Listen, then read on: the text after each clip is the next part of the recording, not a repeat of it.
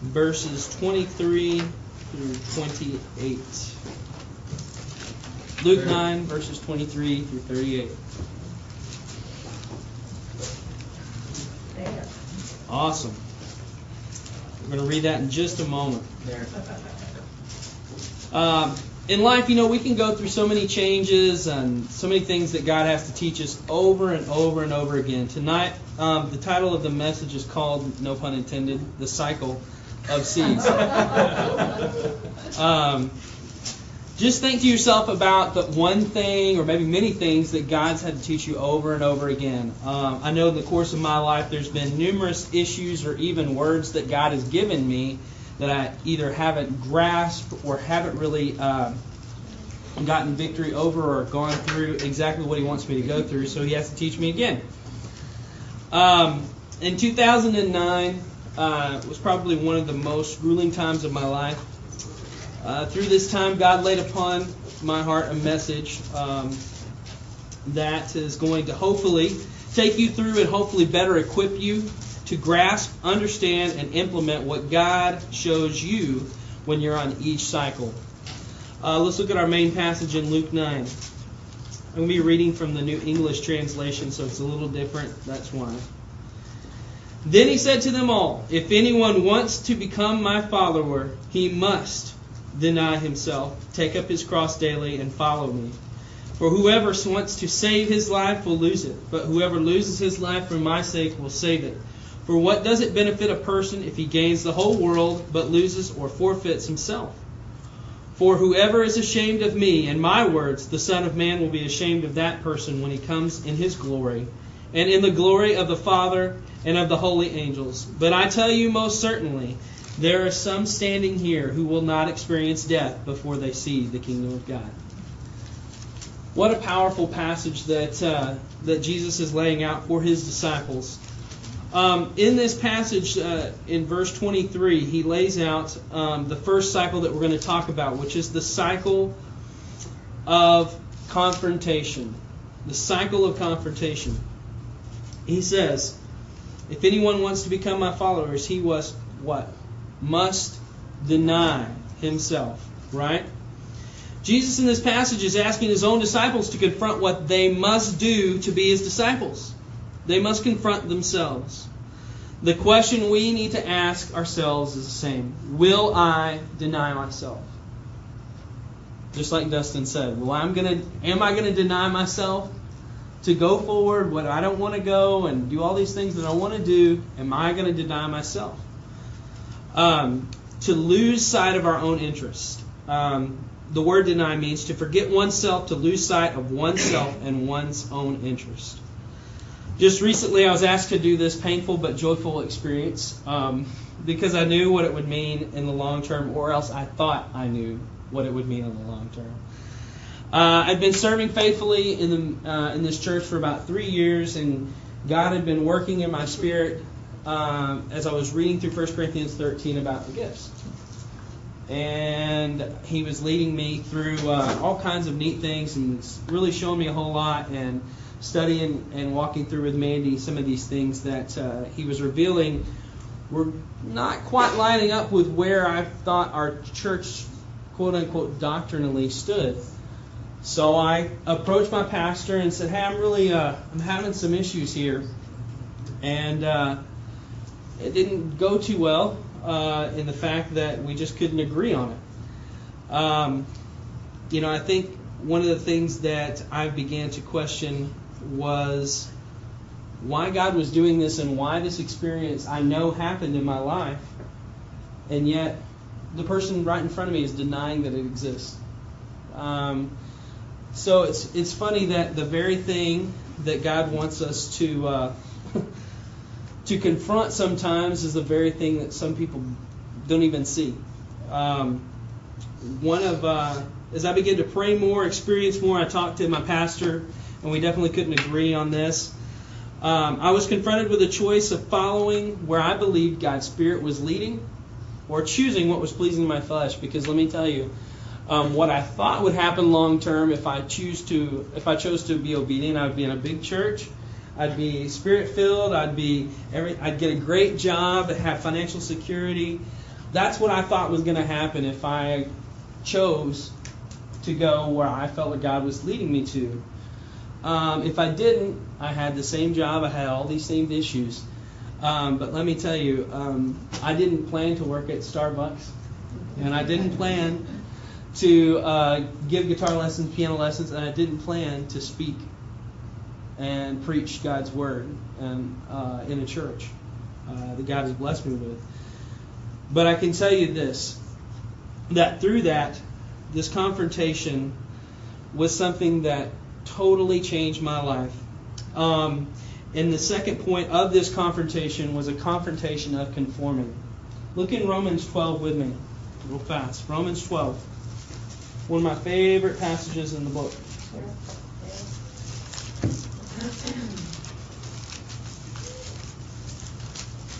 Yeah.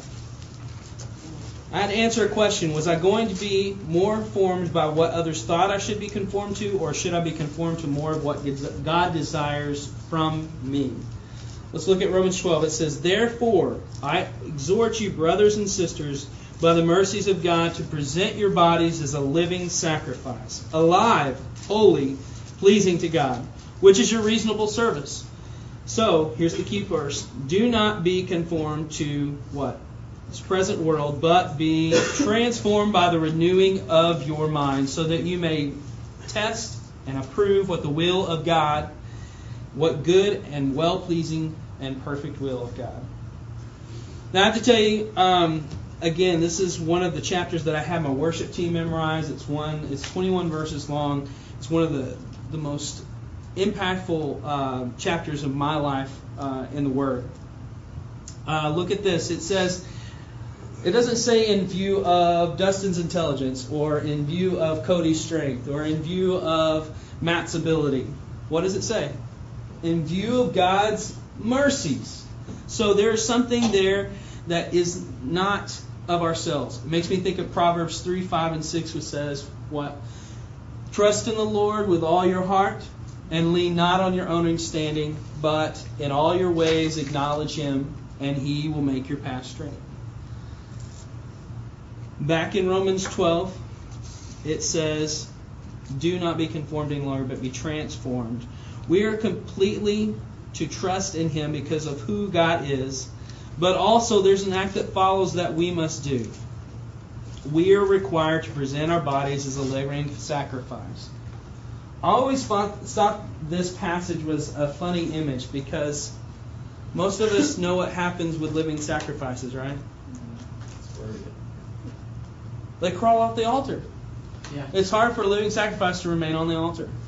It's such an incredible picture, but at the same time, there are so many times in my life where I know that God's called me to be a living sacrifice in this area of my life, and yet I'm not quite ready to be up on the altar, so I get down and I uh, in disobedience.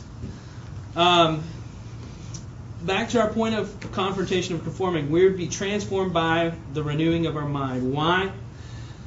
Because there's a blessing there. It says to test and approve what the will of God is, His good and pleasing and perfect will.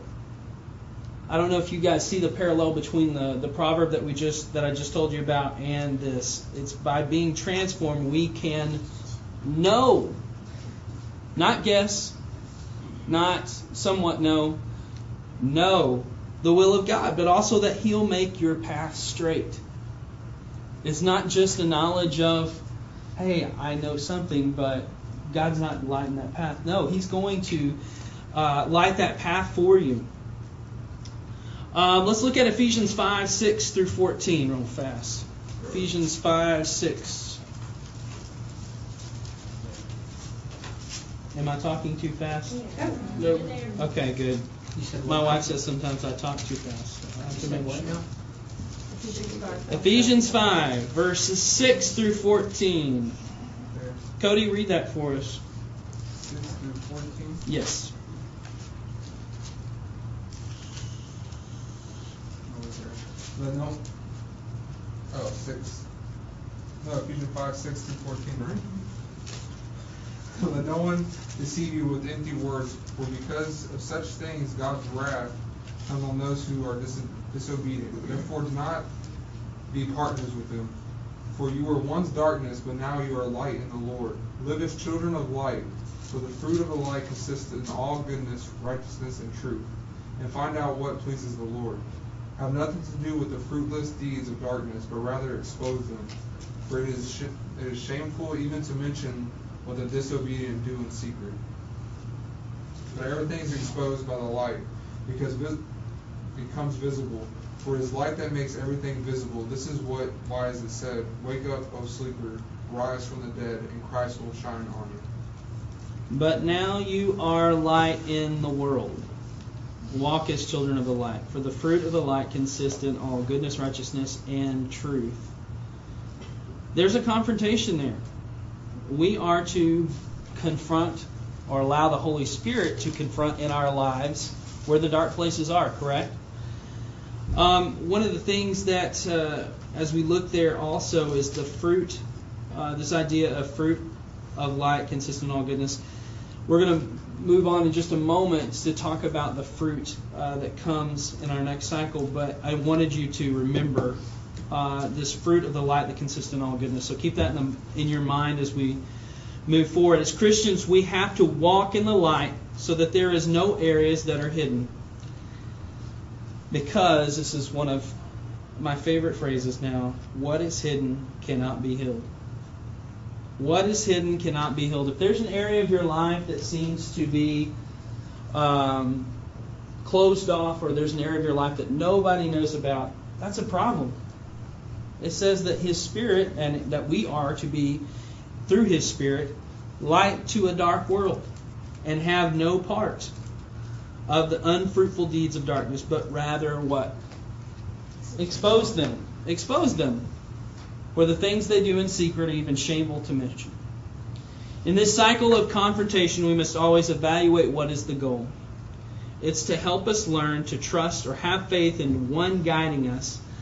But if we're unwilling to confront ourselves or deny ourselves, we miss out on the next cycle that God is in store for us. The next cycle is the cycle of communication. So you have the cycle of confrontation, and then secondly, you have the cycle of communication. Let's look back at Luke 9 again in our passage. 9:23.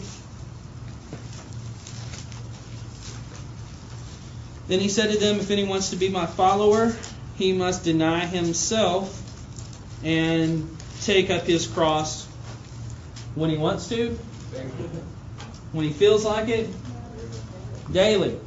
This is an act. Jesus is trying to communicate something. He's trying to communicate they would take up their cross daily. What's so vital about that? Uh, that the, about the daily aspect. It was the communication of control.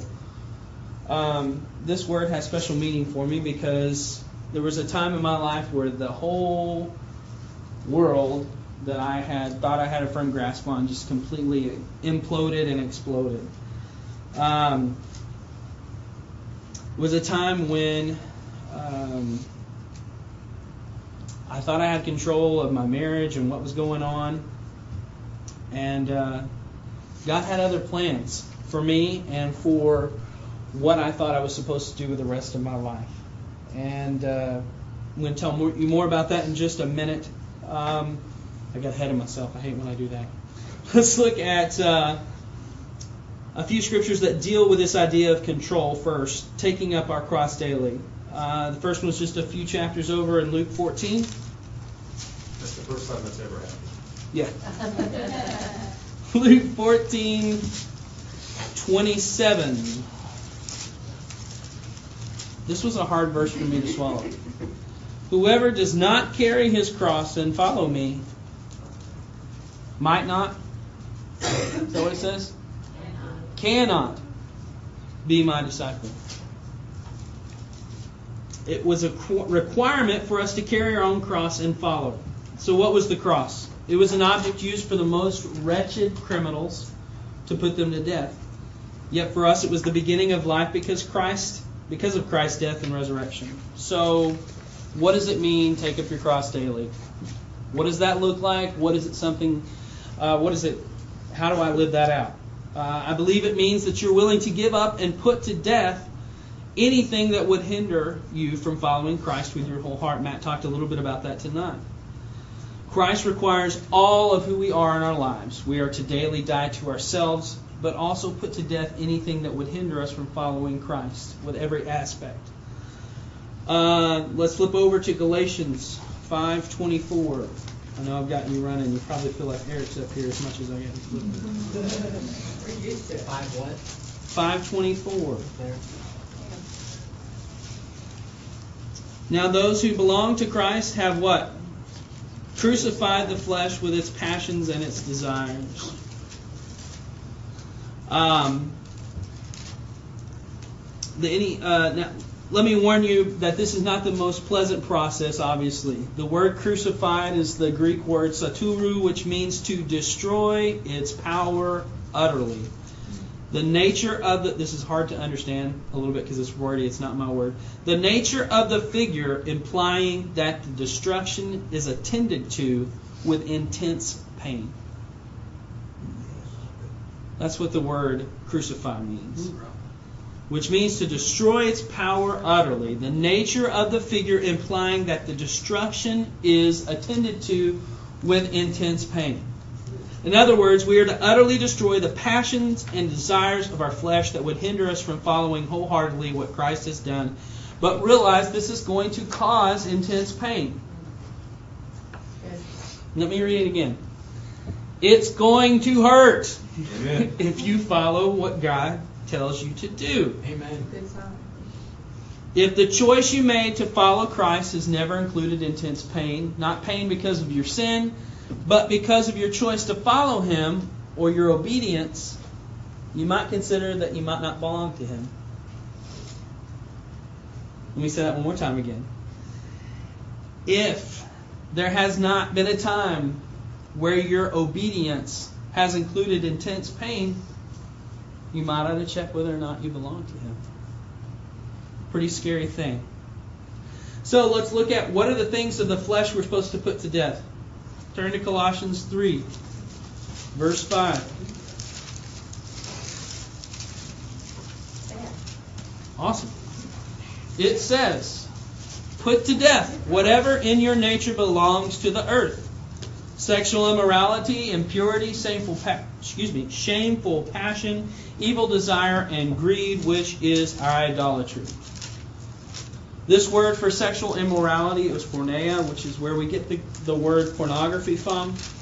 It just means all explicit sexual uh, immorality. I mean, it's got a list of all kinds of gross, disgusting things that I would rather not give you the list of. Uh, impurity, shameful passion, and evil desires um, are very similar in nature, but these are the passions that can perpetuate a life that hungers for what is evil. Let me read that again. These are the things or the passions that can perpetuate a life that hungers for what is evil. A life that hungers for what is evil. So, what that tells me is that we need to have a hunger for what is good and for what is right and what is pure. Think upon these things, Paul says. Um, then, lastly, greed, a desire to strive or attain more, which leads to idolatry. Uh, let's unpack it a little bit. How does this fit into the cycle of communication? Communication is supposed to be two ways, right? Yes. Christ has communicated to you and me what's required of us, and we are to communicate to Him by what we do or how we are obedient as to how which we love Him. Um, it should show that He's in full control of every aspect of our lives, but what we are willing to give up, but also what we put to death. This is modeled to us by Christ uh, in 1 Peter. Turn with me to 1 Peter 4.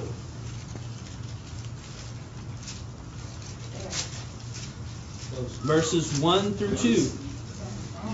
Man, she's on it tonight. 1 Peter 4, verses 1 and 2. So, since Christ suffered in the flesh, you also arm yourselves with the same attitude. That's a that's a weird phrase. I didn't even pick up on that this morning when I was studying. Arm yourselves. That's very pictorial, isn't it? Yes. What is that? I mean, when I think of arm, I think of what? Battle. I think of yeah, go into the mattresses, as the Godfather would say. You are arming yourselves with the same attitude. So, what was Christ's attitude? Christ's attitude was that he suffered in the flesh because the one who suffered in the flesh has finished with sin.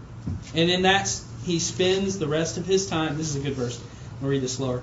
In that, he spends the rest of his time on earth concerned about myself, what I want? No. The will of God and not human desires. We're supposed to have that same attitude. Um, I can't think of a better day when I'll be through with sin. I won't have to battle it. It won't be an issue in my life. It'll be such an incredible time.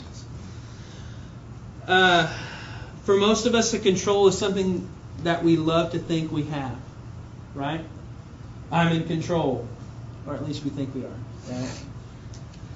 I can tell you right now that control is an absolute illusion. Absolute illusion. This is the story I was going to tell earlier.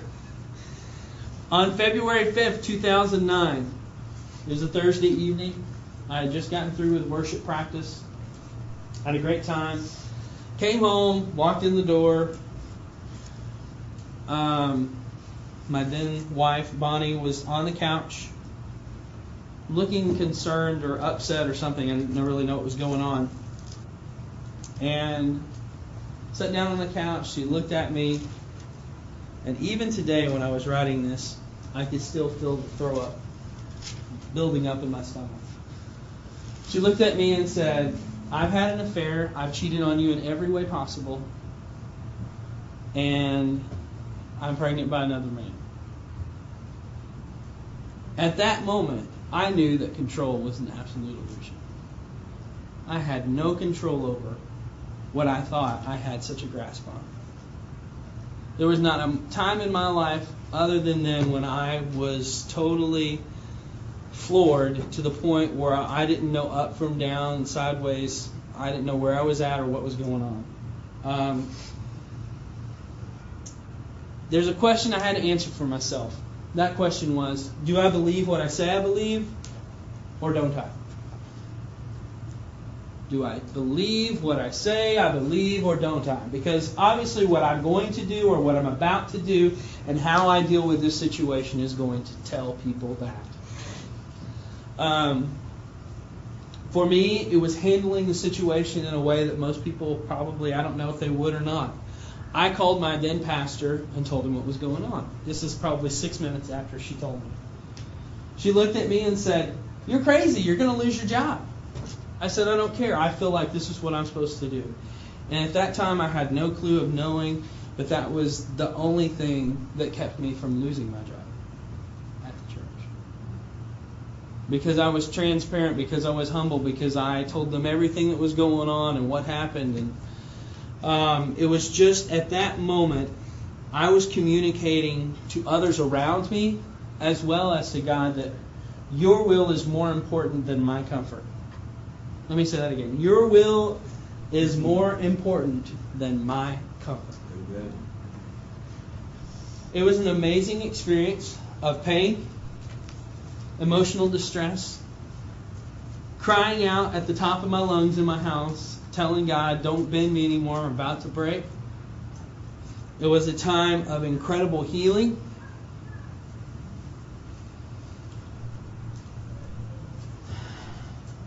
But it was also a time of intense pain that I saw His mercy and His love like I can't even begin to explain to you in words. There was a joy when I had nothing to be joyful about. There was a sense of hope that I never saw. Hope is the evidence of things unseen, right? Right? Just what you talked about today. Hope is the evidence of things you didn't know existed yet. That's what we're looking at with this communi- cycle of communication. It communicates control or the illusion that we need to be taken away from. That He is in control, that He is in complete control. I wanted to read to you a poem that I wrote during this particular time. I was trying to come up with something through this uh, time period of what I was going through. I'm just going to read it. It says, The heart of the longing, the hurt of one who trusts, the giving of oneself, the payment, the payment of love is a must. The broken-hearted, bankrupt, and alone, the healer of all things remains unknown. Open my eyes which see new light, embrace the picture of what is to come. The hope that lies waiting, wrapped in fear filled love, wisdom is sought after, knowledge doomed by fear. For the habits of old plaguing like a cancer eating at the flesh. Surrender all? What? Can that be done? To give away the illusions. Oh, that oh that that would be the case. Taunted by the past, but hoping in the future, lying in wait for direction, for the way will be revealed. This is just a simple person's cry out to God of hope not being seen, but being looked for. In the cycle of confrontation, God is going to confront you, or somebody else may be that confrontation for you. The Holy Spirit may be confronting you. But then the cycle of communication is what God is communicating to you that you need to do, to die to, to sacrifice, to crucify of the flesh, and to take up your cross daily, which is our next cycle, which is cycle of communion. In Luke 9:23 it says to deny yourself, take up your cross daily. This again is uh, this next verse is one of my favorites. This aspect of daily communion. Look at John 15. There's so much in this one passage, of, in this one chapter, that deals with so many different things that I can't even begin to deal with all that's there. Um, I'm sure that y'all have gone through what it means to be cut off and all the different things that are associated with that, but I'm not going to unpack all that's there. Let's focus in on John 15 verse 1 through 5 says, I am the true vine. This is interesting because in the in the book of John there are several I am statements. Let me read some to you. I'm sure you'll remember them. I am the bread of life. I am the light of the world. I am the door. I am the good shepherd. I am the resurrection and I am the life. I am the way. Obviously, Jesus is trying to communicate a clear picture of who he is and who we are. Let's read further. And my Father is the gardener. He takes away every branch that does not bear fruit in me.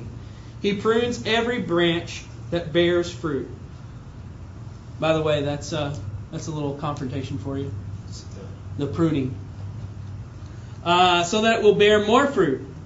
We're going to get into that in just a minute.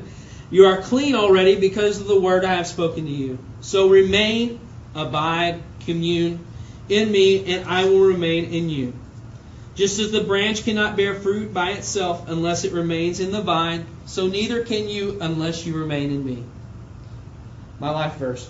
I am the vine, you are the branches. The one who remains in me and I in him bears much fruit, because apart from me, you can accomplish nothing. In the cycle of communion, we are pruned why? To bear more fruit. He makes it clear a little later in the text that it's not just fruit, but fruit that lasts, that has a lasting impact. That's the goal. So, what does it mean to abide? Merriam Webster defines the word abide as to wait for, to endure without yielding, to withstand, to bear patiently. We are to wait without yielding. I believe Christ is making a point there that we're going to be times of cycle of communion with Him. That will be all the more sweet because of the waiting. Also, this is abiding is the only way in which we can bear fruit. We can't bear fruit apart from Him. It's not something we can do from apart from Him. This abiding and waiting upon Christ to do in us. Obviously, I shared a little bit of the pruning. Um, it's not always pleasant at first, but how sweet the fruit is, and how much more fruit there will be when He's through pruning. Um, I think of my now beautiful bride. We've been married, what, a little over three months now? Is that right? Yes? She was abiding in the Lord to provide for her husband, waiting for and abiding in Him to provide. He was pruning her, but He was also providing all that she would need for when I came along. Everybody knows, or I hope you know, that I am no way perfect at all. She can testify. But I am perfect for her. She's perfect for me. She can attest, and you have witnessed how painful but hope filled this abiding process can be throughout time and time again. What a testimony God is building in us both here. The message says, uh, verse 5 like this It says, I am the vine, you are the branches. When you're joined with me and I with you, the relation, intimate and organic, pretty interesting. The relation, intimate and organic, the harvest is sure to be abundant. Separated, you can produce, you can't produce a thing. Mandy and I can't do anything apart from Christ doing it through us in our lives. As God begins to take you through these three cycles, let's go back. What's the first cycle? Cycle of Confrontation. confrontation, which moves you into a cycle of communication, which leads to a cycle of communion. Awesome. The result is the final C. The final C is consistency. That's the result. That's the goal. That's the aim.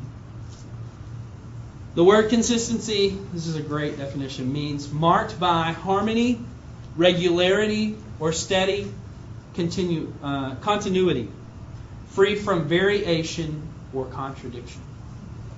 Let me read it to you again. The word consistency means marked by harmony, regularity, or steady continuity, free from variation or contradiction. How many times have you contradict your actions have contradicted what you said? Over and over and over again. It's amazing to me that uh, that we keep having the same problems over and over again.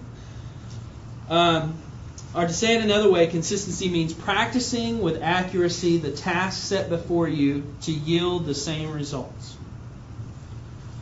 Uh, let's look at Ephesians 4 real fast. Ephesians chapter 4. Done. Awesome. There. Ephesians 4, verse starting in verse uh, 11.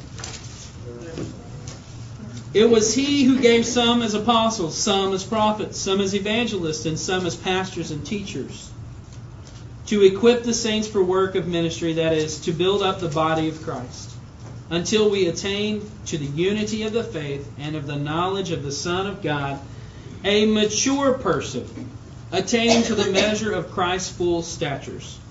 Excuse me, stature.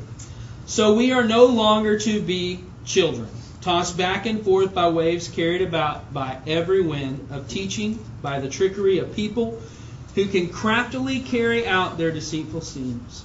But practicing the truth in love, we will in all things grow up into Christ, who is the head. From him the whole body grows, fitted and held together through every supporting ligament, as each one does its part, the body grows in love. We are to mature, practicing truth and love. We must not only be honest with others, but what or what we see in others, but uh, first and foremost, we must be honest about what we see in ourselves, about what the Holy Spirit shows in us. In doing this, we are demonstrating that we are not going to be tossed back to and fro uh, by the waves of life that seem to drown us and drown out our hope. Because Satan wants to drown your hope, let me tell you. Whether it's a downpour of rain or whether it's uh, somebody you love and trust telling you that what you experienced didn't exist, to a wife telling you that she cheated, um, whatever it is, what we do and how we live a consistent life is going to communicate something, not just to others around us, but to ourselves and to the God we serve. Um, I like the phrase "we are to grow up into." It's a pre- pretty weird phrase when you think about it. To grow up into. Um, we are to what that means to grow up into is to uh, excuse me to continually increase degree by degree. I think it says in uh, 2 Corinthians where we were talking about the other day to continually increase in Christ. I have some questions for you. Are you growing more today than yesterday? More than last year than uh, or have you grown more this year than last year? The goal is consistent growth. As we all progress through these cycles of, same with me, confrontation, communication, and communion, we will be consistent, growing followers of Christ. Our lives will be and should be a picture of consistent living, of abiding in Christ, which produces fruit that will last. John 15, end of the chapter. Everything that we should exude should exude goodness, righteousness, and truth. In doing that, we'll find out what pleases the Lord.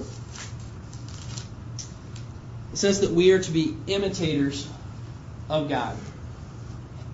Um, I was trying to think of a really good imita- imitation story. The only one that I thought that was really funny that really drove the point home was as I was growing up, my dad was working on the truck. Now, granted, my dad was the most unmechanically inclined person that there is. He couldn't change a light bulb hardly. I mean, that's just he was very smart. He just didn't. That wasn't his skill set. So he's out doing something in the truck, and I was out. Um, I was probably out trying to help him or just watch or be with him. And uh, I remember he was doing something, and he hit his hand, his wrench slipped or something, and I heard him cuss for the first time.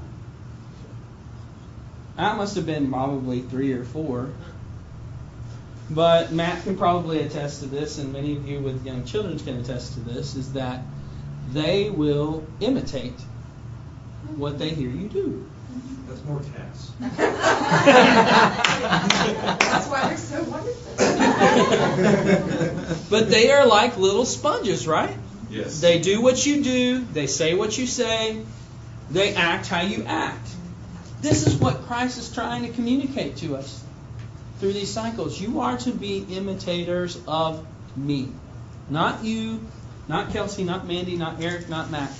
You're to be imitators of Christ. Um, if we're not allowing the Holy Spirit to confront us, to communicate, to commune to us, or commune with us, there's no way we can have a consistent lifestyle that's pleasing to the Father. Um, in going through these cycles of uh, and going through how how they relate, I believe that we will never arrive. You'll never always arrive at the consistency part in every area of your life. So what I want you to do tonight, tomorrow, whenever, I want you to identify where you're at. What cycle are you in? What are the things that God needs to confront you about, or what is the Holy Spirit confronting you about?